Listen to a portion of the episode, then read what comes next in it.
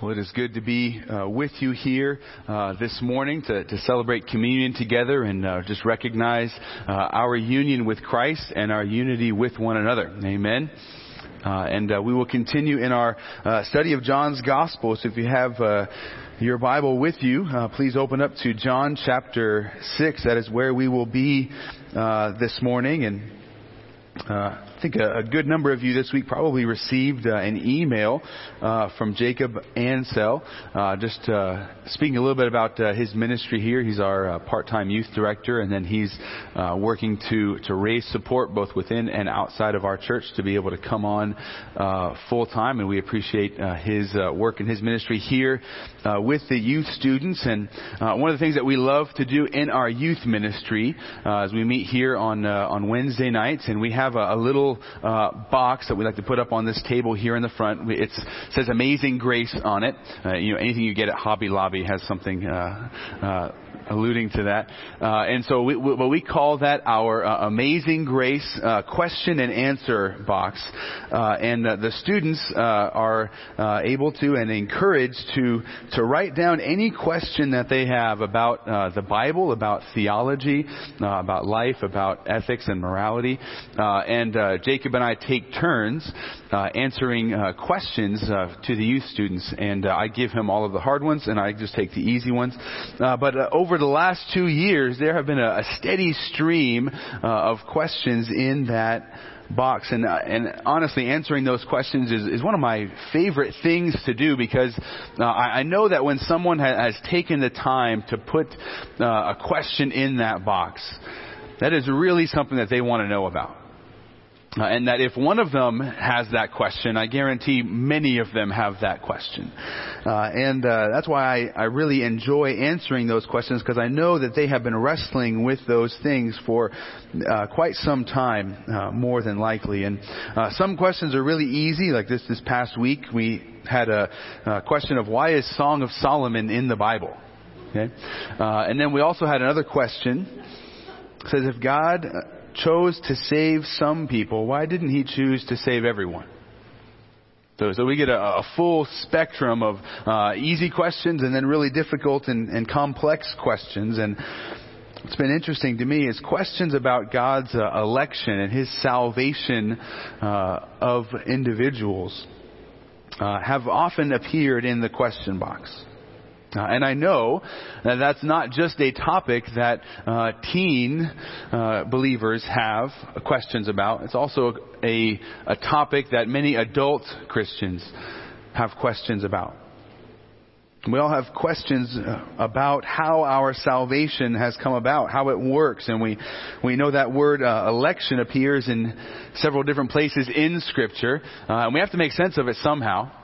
Uh, it, it is a topic that we, we need to address. And I'd say many of us understand the gospel, or I would say how we are called to respond to the gospel. Right? We understand uh, our sinfulness before the Lord, uh, that we have separated ourselves from a holy God, uh, and that we are uh, in need of some help completely dependent upon someone else, the Lord Jesus Christ, to reconcile us to the holy God that we have sinned against. And Jesus Christ is that Son of God who lived a perfect life, who died a sacrificial death, and then who rose again on the third day. And if we look to Him in faith, and all who look to Him in faith uh, will be raised up on the last day. And uh, the message of the gospel. If you're here this morning and that, that message is new, even as, uh, as Ruben said, uh, I would uh, hope for you to to speak with the person who invited you or come speak with uh, Pastor Groves or myself if you have uh, questions about who Jesus is and what he has done for you. And, and most of us understand that message of the gospel, and, and most of us understand what we are called to do in response to that gospel. Right? To, to look to Jesus in faith and to receive him and him alone as the source of our salvation. But uh, many of us probably have questions, or our understanding is a little fuzzy when it comes to uh, how God has planned our salvation. Right? Now, we, we know our salvation has been planned from eternity past, but how does that how does that work itself out? What are all of the details? Right? We have questions about the, the big picture of it, but then also uh, the smaller things. Right? How does election work? Why doesn't God save everyone? And why do only some people hear and believe the gospel? And I would say this, when we have questions like that and we're wrestling with those topics, and it's okay to wrestle with them. Uh, I, I want to encourage the wrestling, uh, and I want to encourage you to, to ask questions and, and seek answers in Scripture. Uh, that is okay. I always encourage the youth students of that. It's always a, a good sign when students are wrestling with theology and questions of the faith. I'm, I'm more concerned when they're not wrestling with anything.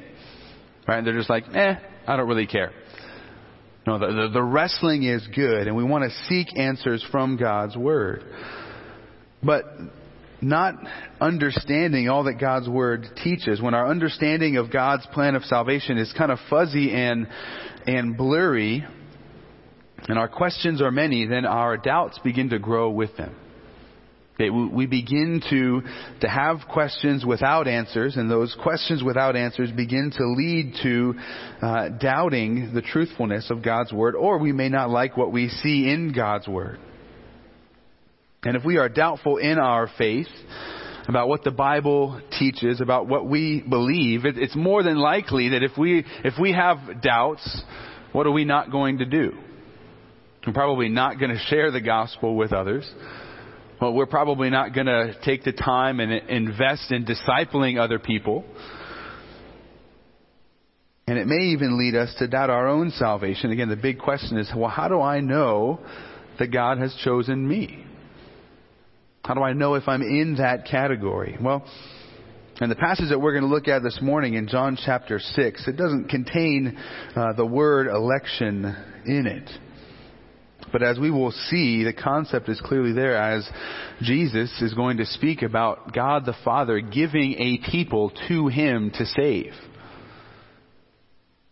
And this morning's passage is John chapter 6 verses 36 to 40, and this is right smack in the middle of a larger portion of scripture known as uh, the bread of life discourse, uh, which begins uh, in verse 22 and continues through the end of the chapter.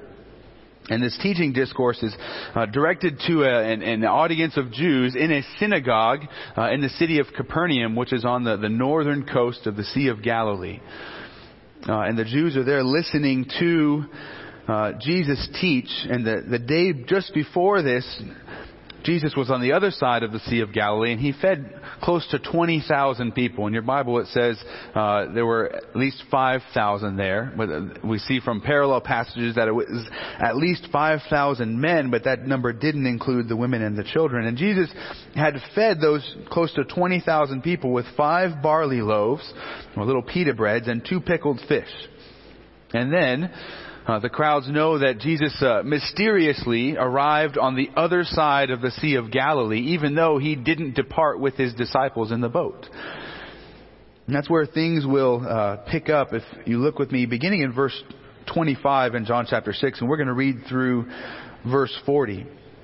The crowds had been looking for Jesus, and when they found him on the other side of the sea, they said to him, Rabbi, when did you come here? And Jesus answered them, Truly, truly, I say to you, you are seeking me, not because you saw signs, but because you ate your fill of the loaves.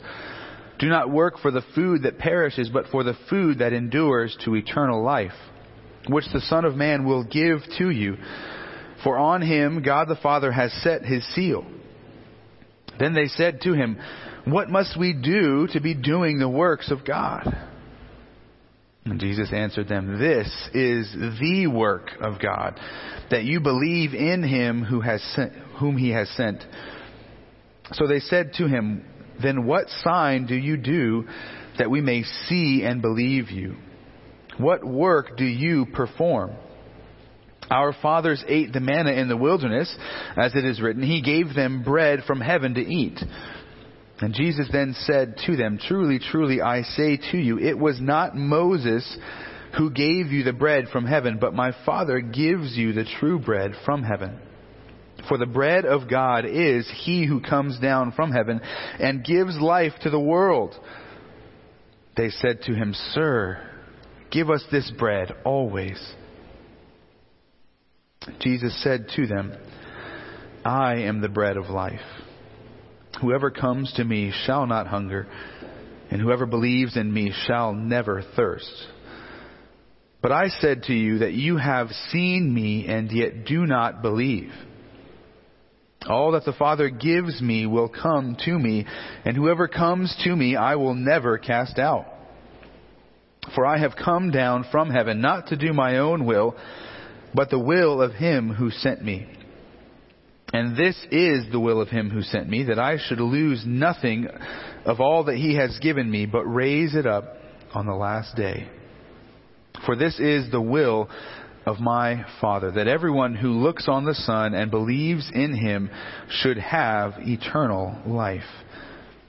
And I will raise him up on the last day. Let's just pause and pray. Father, we come to you and we would ask for, for understanding and grace as we study your word this morning, that you would help me to clearly communicate uh, all that your word teaches, all that it proclaims. And Lord, give us understanding on this, on this difficult topic. Help us to rightly understand what you have taught and why it is important, the implications for our day to day lives, not just a theology way up high. But Lord, help us to hear your word and to respond to it in faith and obedience. We ask in Jesus' name. Amen. Well, as Jesus taught uh, in this uh, synagogue in Capernaum, uh, he is rebuking his audience for seeing but not believing. See, they had they had seen his miracles with their own eyes. He had, uh, they had seen or heard his teaching with their own ears, and yet uh, they had not responded in faith. And so he is rebuking them and saying, hey, there is a faith that, or there is a seeing that does not lead to believing. And he is rebuking them for that. And yet, as we read in verse 40, there, are, there is also a seeing that leads to believing. See, we, we see both types in this passage. And that there are some whose seeing leads to believing in Jesus as the Son of God, who was sent to the cross that we might be rescued, reconciled, and redeemed. And that is the kind of faith that we are called to. But again, the, the question arises is why is it that there are some who who saw Jesus back then and yet they still did not believe. Or to put it kind of in modern terms, how is it that there are some who, who see the church, who, who hear God's word, who know God's word, and yet they still do not believe and receive the message of the gospel in faith? And what we see in this passage it's going to be three clues concerning the inner workings of our salvation. Three clues that are going to show us this connection between seeing Jesus and believing in Him as Savior and Lord. And the first of these clues is going to be seen in verse 36, and we could call this clue uh, that the eyes of humanity do not guide us to salvation. The eyes of humanity do not guide us to salvation. Verse 36, Jesus says, But I said to you that you have seen me and yet do not believe. And he said this coming right off of the, his first I am statement that we, uh, we looked at last week in verse 35 where Jesus says, I am the bread of life. And he, he promises that everyone who comes to him shall not hunger and shall never thirst again. There was a, a great emphasis there in the Greek that we saw and that we looked at. But here Jesus is rebuking this crowd who have seen him do miracles. They have heard him teach. They have heard his wisdom. And yet they have not believed in him. And, and what does he mean by that? Because they, just in this very chapter, they wanted to make him king. So they believe certain things about Jesus. Yes, they believe that he is a special man. They, they believe that he might become a, a great king who would be able to overthrow the authority of Rome. But the key is they're not believing in Jesus as the Son of God. They're not believing in Him as the one sent by God the Father to save them. And the rebuke of Jesus here to these uh, Jewish uh, people in Capernaum is really just an, an, echo of the same thing that he said in John chapter 5. like, man, Jesus says a lot of the same things. If you if you look back in John chapter five, he was speaking to a group of believe or not believers, a group of uh, Jews in Jerusalem. If you look at uh, John chapter five, beginning in verse thirty six, he says, "But the testimony that I have is greater than that of John." For the works that the Father has given me to accomplish, the very works that I am doing bear witness about me that the Father has sent me, and the Father who sent me has himself borne witness about me. His voice you have never heard, his form you have never seen, and you do not have his word abiding in you, for you do not believe the one whom he has sent. You search the scriptures because you think that in them you have eternal life, and it is they that bear witness about me. Yet you refuse to come to me that you may have life. I do not receive glory from people, but I know that you do not have the love of God within you. I have come in my Father's name, and you do not receive me. If another comes in his own name, you will receive him. How can you believe when you receive glory from one another and do not seek the glory that comes from the only God? Do not think that I will accuse you to the Father. There is one who accuses you, Moses, on whom you have set your hope. For if you believed Moses, you would believe me, for he wrote of me. But if you do not believe his writings, how will you believe my words? So once again, Jesus is rebuking unbelief of people who, who, who, knew the scriptures, who had seen all that Jesus had said and done, and yet they continued not to believe in all that he claimed to be. And what's remarkable is that we saw Jesus rebuking the Jews in, in this chapter and then in chapter 5 we just read. But back in chapter 4, the Samaritans, when he comes and, and speaks uh, in the village of Sychar after speaking with the Samaritan woman at the well, now what do the Samaritans do? They believe in him. They say, look, this is the, the Savior of the world. And Jesus didn't perform any miracle for them. And yet they believe. So this is, a, again, an indictment on their Jewish unbelief. But the big point here is that there is a kind of sight that leads to unbelief, a kind of seeing, a kind of hearing that does not lead to faith but continues on into death. And, and true faith is not dependent upon what the eye sees. It is dependent upon the word of Christ. And what, yet what is amazing is both now and in the past of how many people depend solely upon what they see to formulate their understanding of the world around us. Yet there are many ways in which our eyes can be deceived. Right? In previous eras of uh, human history, they didn't have video, but we do. And, and we have a, this tendency of trusting what we see a video of, right? It's got to be real. But what's remarkable is what, what can take place with videos. They can be edited. Now, they can be spliced and cut down or framed in a particular way uh, to communicate something that has not really happened. Famously, last year uh, at the March for Life in Washington, there was a group of high school boys uh, from Covington Catholic School. Uh, and they had gone to Washington to participate in the March for Life. Uh, and there was a video that went viral where there was a, a Native American man who was a little bit older, and he was he's playing uh, this uh, instrument, kind of looked like a drum. Uh, and you see this Native American man, and there's a, a young high school student, kind of in his face, and the and uh, the young man is just kind of smiling and not really sure what to do. Uh, and there's a, group of other high school boys around this older gentleman, uh, and and the group of boys begin to chant, and this was uh, posted on uh, social media, and it immediately went viral, and there was this huge uh, outrage of, saying that these students were, were racist and, and hostile and all of these things. But after that video went viral, guess what, what else came out? Uh, a, a, longer video that, that showed what happened. And what was initially presented as uh, the, these young men who were the antagonizing uh, force against this uh, this older gentleman. What what turns out was that these young men were actually just sitting around and and, and talking. Uh, when, when the older gentleman came up and started playing this drum in the face of one of the students. Uh, and and the, over the somebody happened to have video of uh, the man walking over and all of these things. So what was initially presented as these antagonistic young men was actually the exact opposite. Uh, and uh, there was a bit of a, a, a lawsuit between that young man's family and uh, CNN and the Washington Post, somewhere to the tune of about 250 million dollars, uh, because of this enormous outrage that that came about. Uh, but uh, but video does not tell the whole picture. Even additionally, I heard that there are now uh, smartphone applications that are so sophisticated uh, that uh, it, it, becomes very, very difficult to tell uh, if a video is genuine or if it has been spliced together and edited uh, and it was totally fabricated. Uh, and so just in a few years, we're really going to be at that point technologically where we may not even be able to, to really trust uh, videos that we see unless they are truly, truly authenticated in other ways.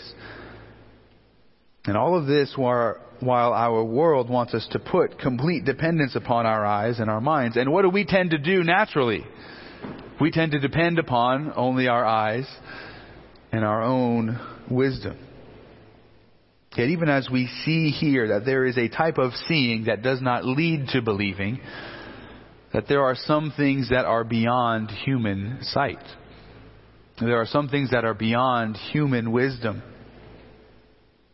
Seeing does not always lead to believing, and Jesus is here rebuking the Jews in this synagogue who were refusing to believe even though they have seen.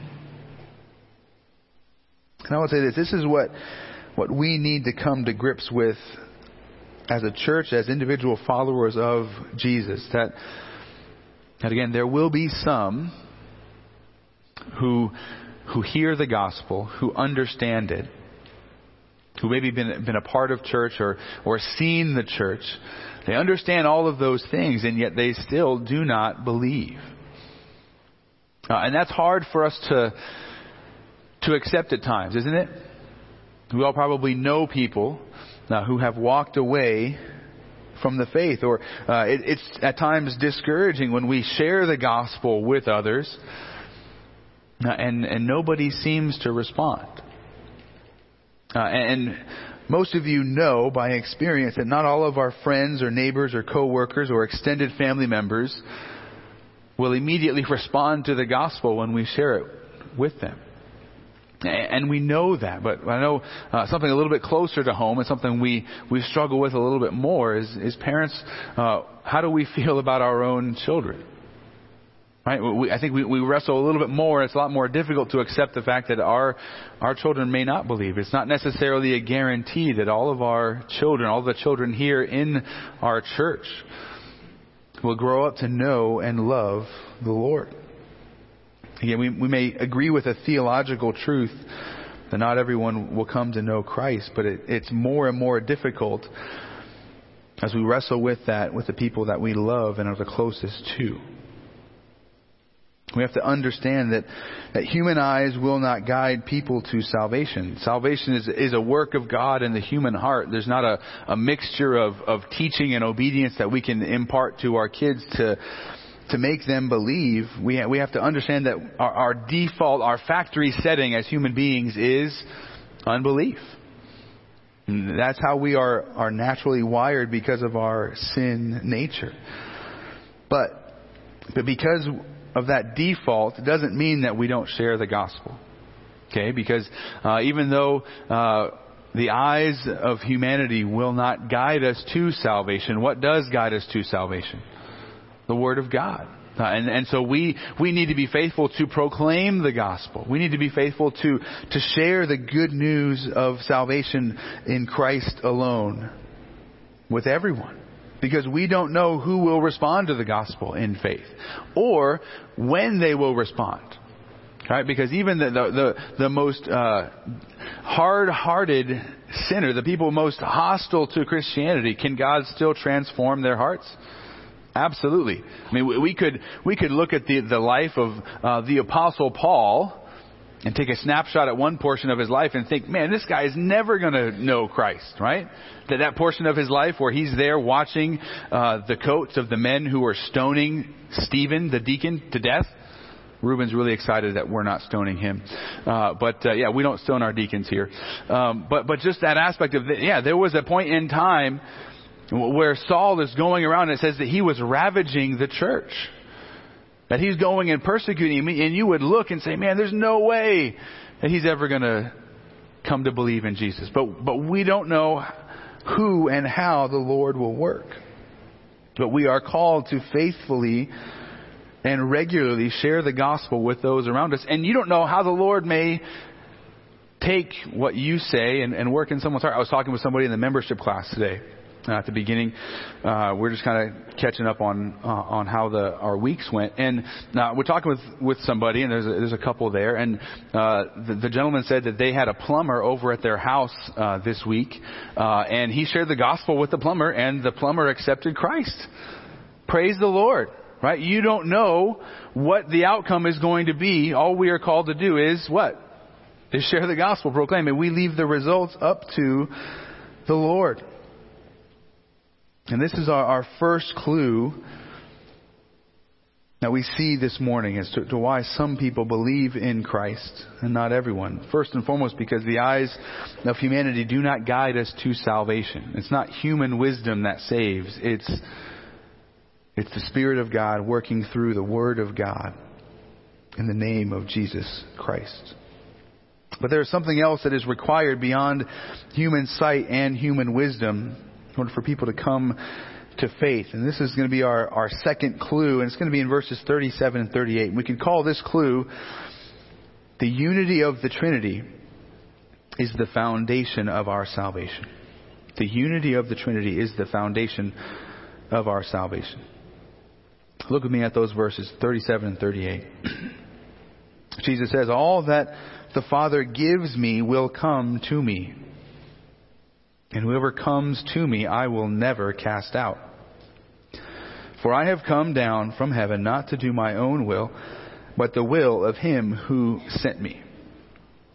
Now, you ever been been reading a, a passage of scripture, and uh, especially in the way that Jesus teaches, sometimes he, he takes these leaps and you're like, well, how did he get from one statement to another? Right? Because there is a, a bit of a, a jump, a bit of a leap from verse 36 to verse 37. Right? Because uh, verse 35, Jesus says, I'm the bread. Verse 36, he says, in essence, you've rejected me. You, you've seen, but you have not believed. And then suddenly Jesus is talking about who the Father gives to him. But how does all of this connect? Well, Jesus is beginning to explain why they're not believing, but he's doing it in a unique way. He's not going to clearly state this is why you're not believing, but he's suddenly going to start to talk about this is why people believe. This is how belief comes about. So he's going to address their unbelief by talking about how belief happens. And he begins by looking at salvation from a heavenly perspective. He's not describing salvation as we see it. He's describing salvation as God sees it and as God has planned it from eternity past. Because he describes, he says, all that the Father gives me will come to me. Okay, the, there's an emphasis in this first statement in verse 37 now, upon uh, a collective group of people. Now, that's the emphasis uh, of all all whom the Lord or God the Father gives to God the Son. Now, and, and we see this uh, is a recurring theme in Scripture and especially here in John's Gospel. Now, there, there is a, the, the revelation of God's plan to save a people for himself involves God the Father choosing and then giving to God the Son a people to redeem. We see this later on in John's Gospel in John 17. Okay, what is famously known as the high priestly prayer. It's, a, it's, an amazing prayer of God the Son speaking to God the Father. In John 17, 2, Jesus prays this. Says, Since you have given him, so speaking you being God the Father, and him speaking of Jesus himself, you have given him authority over all flesh to give eternal life to all whom you have given to him. Okay, later on in that same chapter, verse 6. Jesus says, I have manifested your name to the people whom you gave to me out of the world. Yours they were, and you gave them to me, and they have kept your word. And later in John 18 verse 9, said this was to fulfill the word he had spoken. of those whom you gave me, I have lost not one. So there is an, uh, an emphasis at the first part of verse 37 upon uh, the, the heavenly perspective of salvation, of God's plan, of God the Father giving to God the Son. And the focus is upon a collective group of people that the Father is giving to the Son to save. But then in the second part of verse 37, we're going to have a little bit of, a balancing act here. Now, the second part of verse 37 focuses upon individuals within that group, and the focus is more upon an earthly perspective. Okay, it's not the uh, the God's plan; it's the how are we to respond. And and whoever or the one who comes to me, I will never cast out. And this second part of the verse is often misunderstood because it's an, an unusual figure of speech uh, that is known as a uh, litotes, okay, in which something is affirmed by negating the contrary. You got that? I had to look up what that meant. Uh, and so, examples of that, well, if I were to say, well, this is no small problem you understand we're talking about something really big, but I'm stating it in a negative way. Uh, or I would say, well, he is not unkind, meaning, hey, he, he's a, a nice guy. And that is what Jesus is saying here. And so, by affirming that, that there is no one who comes to him that he will cast out, uh, and again, this is a, a, double negative in the Greek, so there's an added emphasis. Now, really, what Jesus is saying is that everyone who comes to him will be welcomed with open arms. There is no one uh, whom the Father gives to the Son, and then that person, when they come to Jesus, Jesus is like, well, get out of here. Go away. That's not going to happen. Right? Everyone who comes to Jesus will be welcomed by Him. That, that is what Jesus is saying. And, and the point here is the unity of the triune God in the plan of salvation. And he, he, is pointing to that unity as the explanation for faith and the explanation of our salvation. and oftentimes we just kind of think of uh, a small portion of our salvation. Okay? Uh, what we need to see is that our salvation is really uh, an act of uh, each member uh, in the, the Godhead, uh, the triune God. Our salvation was planned in eternity past by God the Father. Okay? Then our salvation was accomplished according to that plan by God the Son. And then that plan of salvation is then applied to us by God the Holy Spirit. Okay, each member of the Trinity has an impact in uh, saving us. And there is really a single plan that is being carried out in the scope of human history right? And uh, my youth students know this because I drill it into their head. Uh, the big overarching theme of Scripture is what I like to call RCGG. Again, you've probably heard that, but redemption in Christ for the glory of God. God the Father bringing glory to His name by saving a people through His Son and His Holy Spirit. And that's the idea here. There is a single unified plan of salvation being followed by our triune God. And this is important because uh, imagine with me, some of you may have recently uh, built a house here in the Treasure Valley in this housing boom. So say you're in the middle of uh, construction uh, at your house and uh, you decide, hey, I'm just going to go and, and, visit the construction site today. And you, and you arrive there and, oh, look, they're, they're pouring the foundation that's great. And so you, uh, you're there and you're kind of observing. You don't want to be that really weird person trying to micromanage the construction because you know nothing about construction, but uh, well, maybe you know a little bit about construction because you overhear uh, the foreman say to a couple of his guys, he says, "Hey, okay, uh, you two guys, one of you start over there on that side of the house." Uh, and uh, one of you start over there and just just start to pour the foundation, and then we'll just kind of just pour it however you like, and we'll just kind of work towards the middle and see what happens what would you say right then and there? You're like, uh, excuse me, let's not do that. Like, I'm not a professional builder, but I know you can't pour the foundation that way. Uh, and sometimes we, we think of our salvation in that way that somehow God the Father had one plan and, and God the Son has a different plan and God the Spirit has another plan over there. And then somehow, maybe, perhaps, we hope that it all kind of comes together. Does that give you assurance? Right? Not at all. It's actually a huge a reason for concern. Because if there is division in the Godhead, we have a lot bigger problems. Right? And so what we see in this one unified plan is so important. And just as there has to be a single plan when, when constructing and, and building a house and everyone sticks to that plan, it's the same way with God's plan of salvation. There can't be multiple foundations. There has to be a single foundation. Otherwise, over time, if you were to say, hey, there's, there's be multiple foundations and we'll kind of try and merge them, well, cracks and discrepancies will begin to show themselves.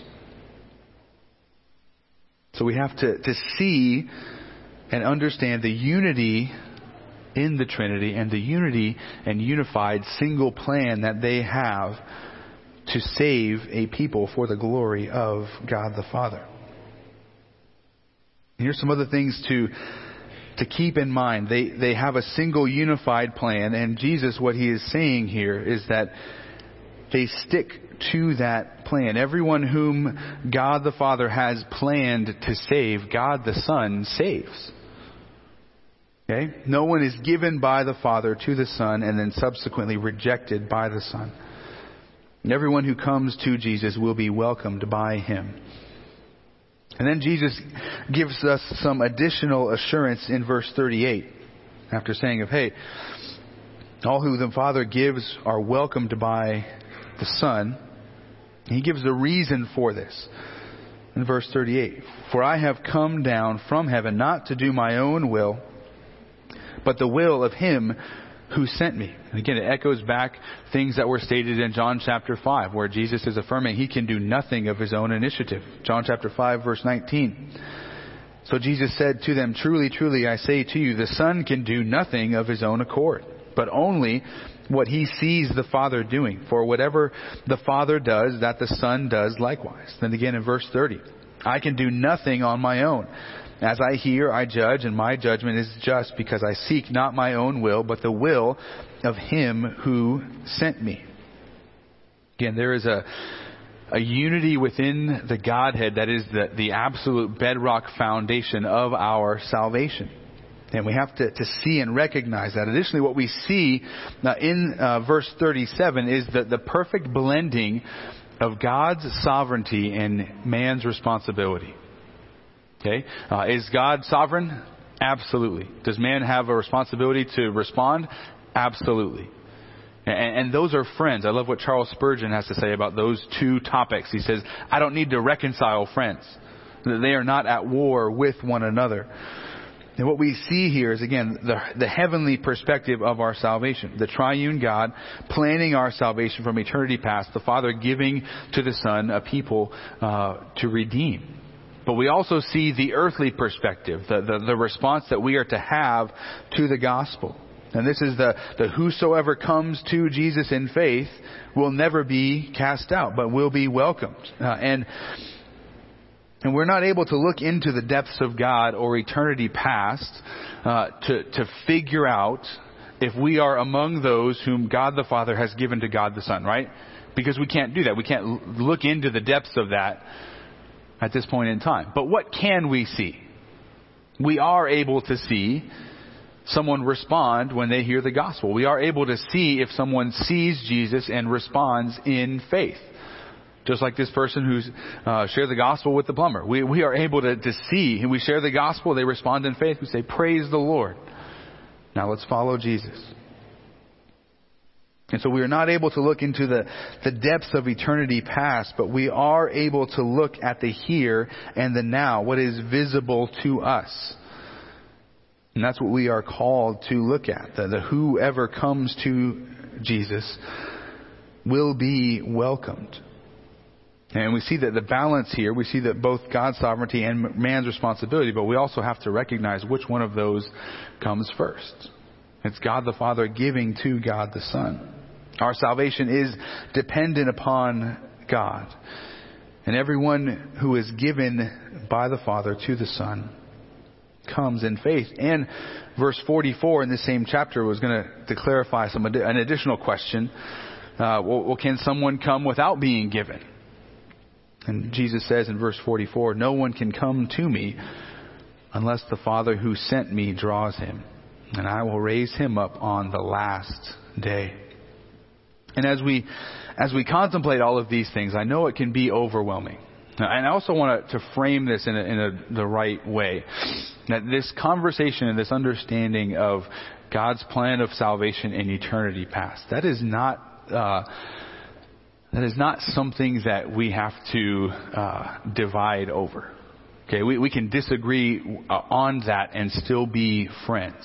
Okay, salvation is still by grace through faith, uh, and uh, just concerning election, there are there are multiple views within the bounds of of orthodoxy. So I want to communicate that uh, as well.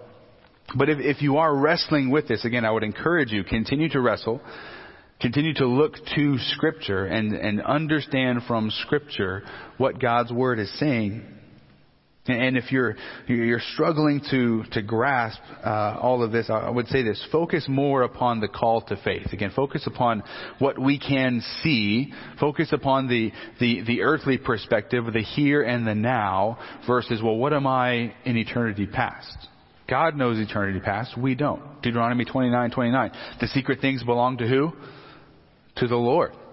Uh, and, and those are some of those secret things that we don't necessarily get to know. But what we are called to do, what you are called to respond to right now is the gospel in faith. Will you look to Jesus or will you not? That is what we are called to focus upon. And when someone comes to faith here on earth, we then know that their salvation was planned in heaven from eternity past. Again, focusing on the, the visible, the tangible, and the earthly right now and then understanding the, the spiritual truths, the heavenly truths behind it. So we've seen these two clues so far. Number one, that the eyes of humanity do not guide us to salvation. And then clue number two, that the unity of the Trinity is the foundation of our salvation. Uh, and these two clues have given us quite a bit of information, but there, there's one more clue uh, to look at. Uh, and that's in uh, verses 39 and 40. Uh, and we could call this clue that the assurance of the believer is our future resurrection.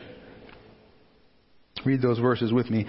And this is the will of him who sent me, that I should lose nothing of all that he has given me, but raise it up on the last day. For this is the will of my Father, that everyone who looks on the Son and believes in him should have eternal life, and I will raise him up on the last day. And so just in case we weren't clear on what the will of God the Father is, Jesus gives it to us twice in two verses. Okay?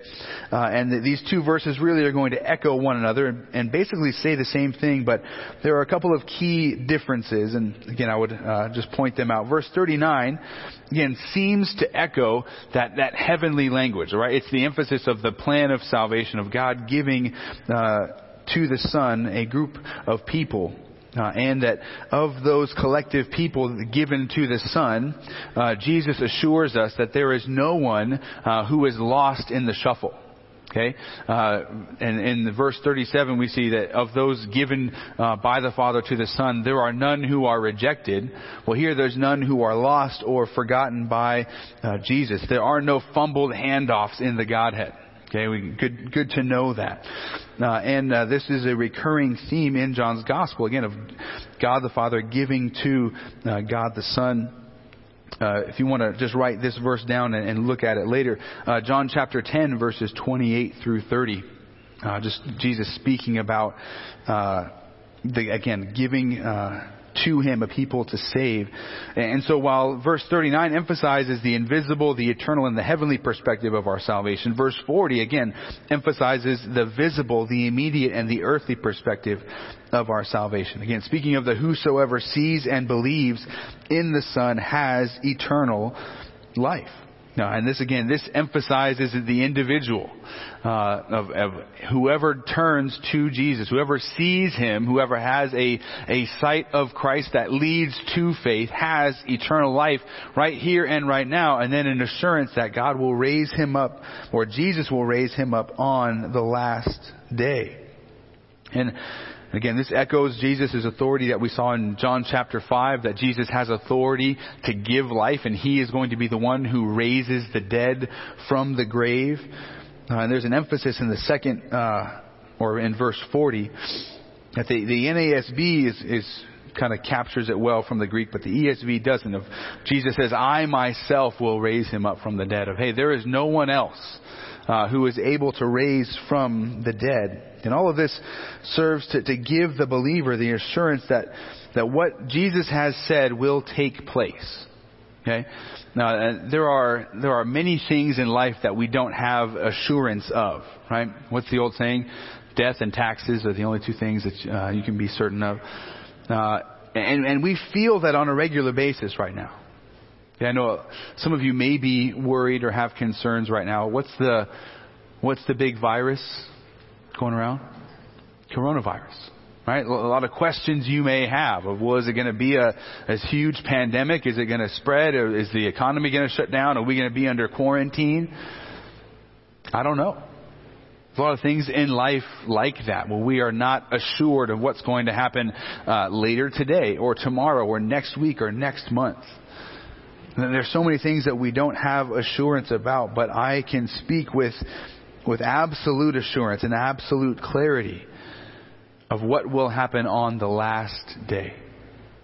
And I can speak on that with clarity because Jesus speaks on that with clarity. That everyone who, who sees and believes in Him, Jesus Himself will raise up. That we have that assurance. We have that hope. We know that, that the Son will save and safeguard all who come to Him. We will not be lost or forgotten or abandoned by the God who has planned our salvation from eternity past. So that gives us reason to rejoice, reason to, to hope, even if there's a pandemic on our doorstep. Okay?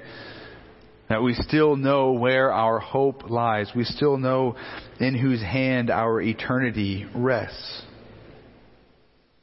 And, and with all of this, again, Jesus is, is speaking to this crowd in the synagogue.